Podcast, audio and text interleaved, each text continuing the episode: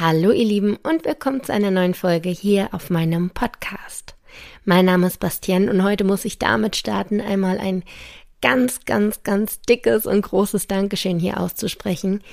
Denn, vielleicht haben das einige schon über Social Media mitbekommen, ich bzw. mein Podcast wurde am letzten Wochenende mit dem Deutschen Podcastpreis 2019 ausgezeichnet. Und bei diesem Preis handelt es sich um einen Publikumspreis. Das heißt, Ihr habt für mich abgestimmt und ihr habt quasi dafür gesorgt, dass ich diese Auszeichnung verliehen bekommen habe. Und das bedeutet mir wirklich enorm viel. Ich bin unglaublich stolz, ich bin unglaublich happy und kann es noch gar nicht so richtig fassen, jetzt hier so eine kleine Trophäe stehen zu haben mit der Aufschrift Podcastpreis 2019.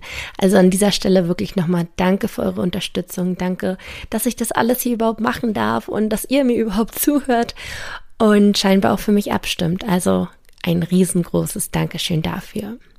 Und damit das Ganze auch weiterhin so bleibt und ihr mir gerne weiterhin auch zuhört, möchte ich euch heute natürlich mit neuen Themen versorgen.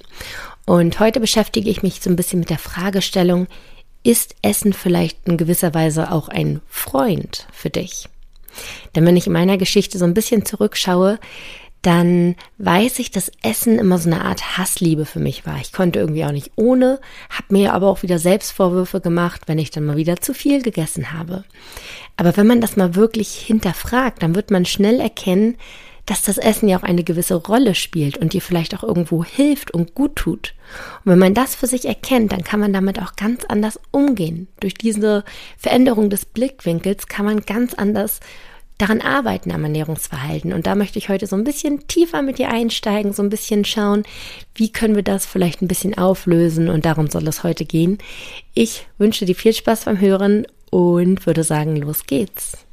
In der heutigen Folge haben wir auch wieder einen Sponsoren und zwar Coro Drogerie, ein Online-Shop für Nüsse, Trockenfrüchte und alles, was das Herz begehrt in wirklich toller Qualität. Aber sie haben neben dem Shop auch noch ein Food Journal auf ihrer Seite, wo man verschiedene News, Tipps, aber auch Rezepte findet. Und die Rezepte sind dabei abgeglichen auf deren Produkte, was ich total toll finde, weil man dann die Rezeptbeschreibung sich angucken kann, die Zutatenliste. Und bei den Zutaten ist jeweils immer schon der Link zum Produkt verlinkt. Das heißt, du klickst zum Beispiel auf Haselnüsse und kommst dann direkt auf die Seite, wo du dir die Haselnüsse bestellen kannst. Und das finde ich total toll, weil man sich einfach ein Rezept aussuchen kann, die Lebensmittel zusammensuchen kann, direkt bei Koro bestellt und innerhalb von wenigen Tagen sind die Lebensmittel dann bei dir in wirklich toller Qualität und du kannst direkt alles nachkochen. Also schaut gerne mal auf der Website von Koro vorbei. Ich verlinke euch auch direkt mal die Rezeptseite, wo ihr euch mal durchklicken könnt und vielleicht ist ja das eine oder andere Rezept auch für euch dabei.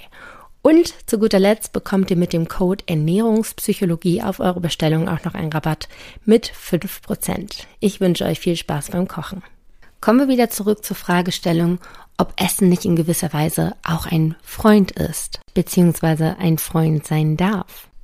Bei mir war es, wie gesagt, so, wenn ich mal zurückschaue, das Essen war ganz, ganz lange ein absolutes Feindbild. Ich habe mir selbst Vorwürfe gemacht, wenn ich irgendwie zu viel gegessen habe oder das Falsche gegessen habe, egal aus welchem Grund, egal in welcher Lebenssituation ich war, ob Essen mir vielleicht gerade geholfen hat oder nicht. Ich habe da einfach nur den Stempel raufgesetzt, Essen ist gleich schlecht. Und das möchte ich heute mal so ein bisschen hinterfragen. Denn alles, was wir tun in unserem Leben, zielt auf etwas ab.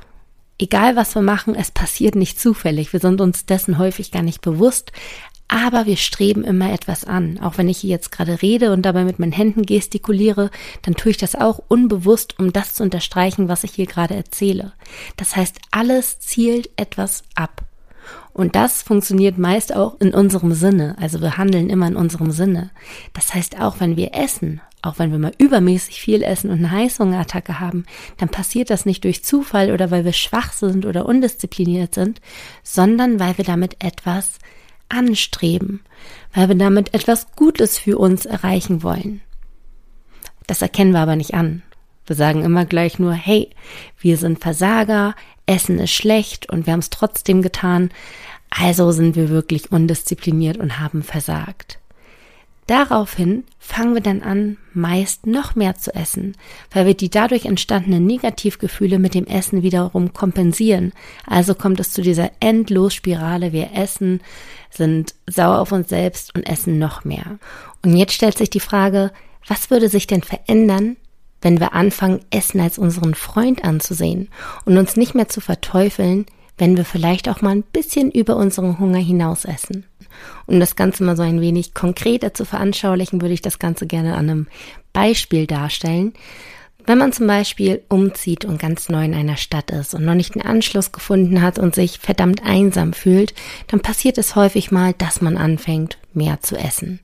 Weil Essen in diesem Moment einem einfach irgendwo ein wohliges Gefühl gibt, ein positives Gefühl, man ist irgendwie beschäftigt, man lenkt sich vielleicht auch ab von dem Problem und es ist insofern also eine Art Bewältigungsmechanismus in dieser schwierigen Situation. Und jetzt könnte man natürlich entweder anfangen, sich dafür zu verteufeln, so wie ich es, wie gesagt, lange gemacht habe, und mich wirklich niederzumachen dafür, dass ich viel esse.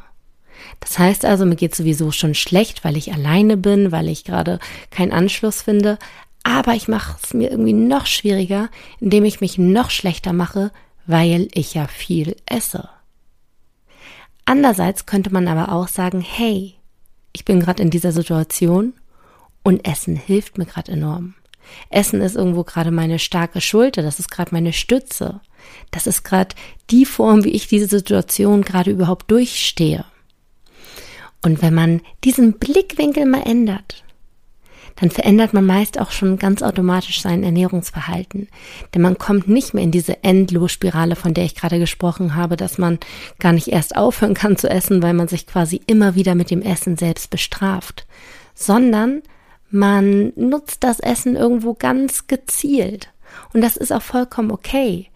Jetzt sagen vielleicht einige, Mensch, sonst spricht Bastian doch immer davon, äh, von wegen, wenn Hunger nicht das Problem ist, dann ist Essen nicht die Lösung. Und jetzt sagt sie plötzlich, wir sollen essen, wenn wir uns einsam fühlen. Ja, ich weiß, das könnte sich jetzt im ersten Moment widersprechen, aber dennoch finde ich nicht, weil dieses, dieser Spruch, wenn Hunger nicht das Problem ist, dann ist Essen nicht die Lösung, ist ein Leitspruch. Das ist ein Leitspruch, um sich vielleicht auch gewisse Verhaltensmuster äh, bewusst zu machen.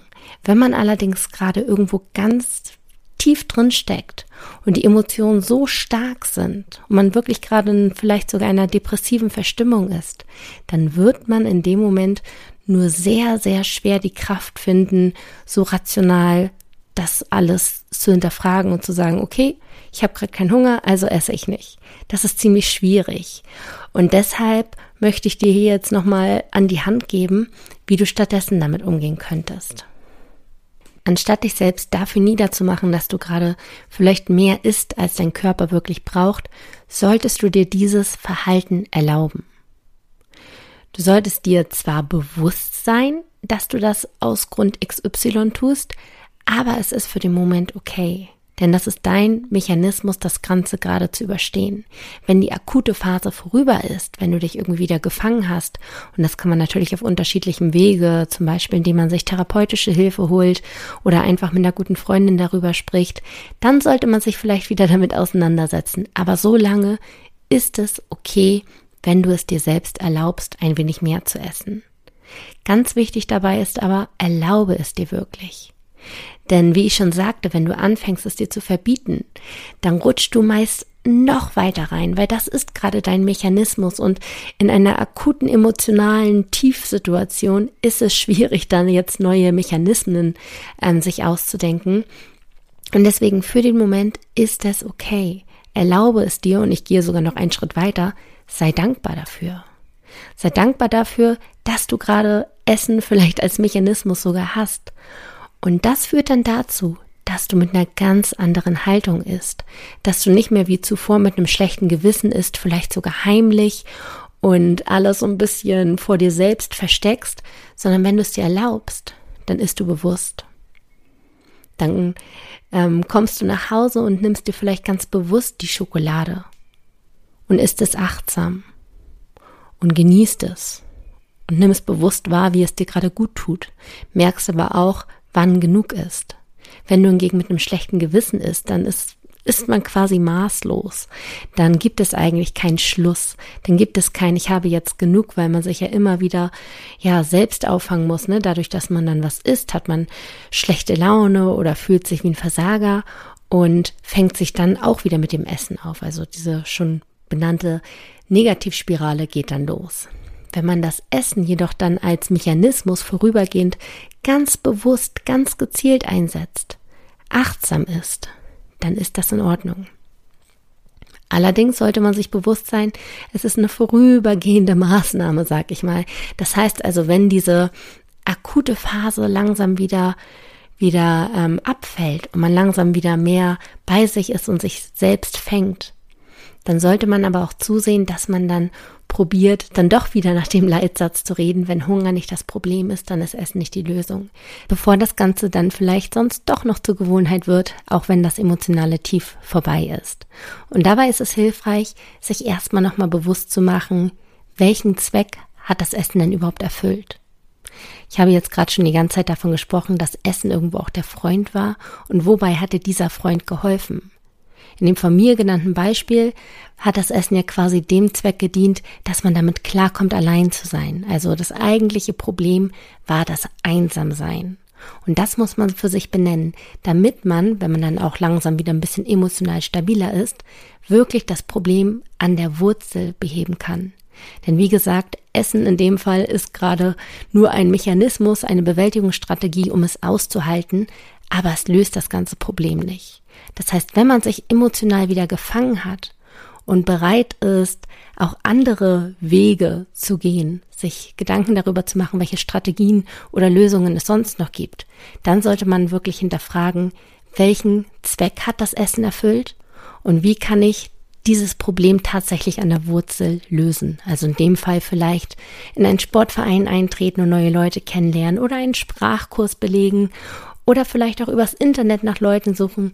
Also wirklich dann das Problem an der Wurzel packen. Das ist Schritt eins. Und der Schritt zwei ist es, sich bewusst vom vorherigen Verhalten zu verabschieden. Also es war vollkommen okay, dass man eine Zeit lang das Essen sozusagen zwecksmäßig genutzt hat, aber es ist auch wichtig, im Guten damit abzuschließen. Das heißt also nicht von wegen, oh, jetzt habe ich so lange verkackt und jetzt will ich es endlich wieder auf die Reihe kriegen, sondern wirklich, hey, ich habe das gebraucht und es war okay. Und in dem Moment war es für mich das Bestmögliche, was ich habe tun können.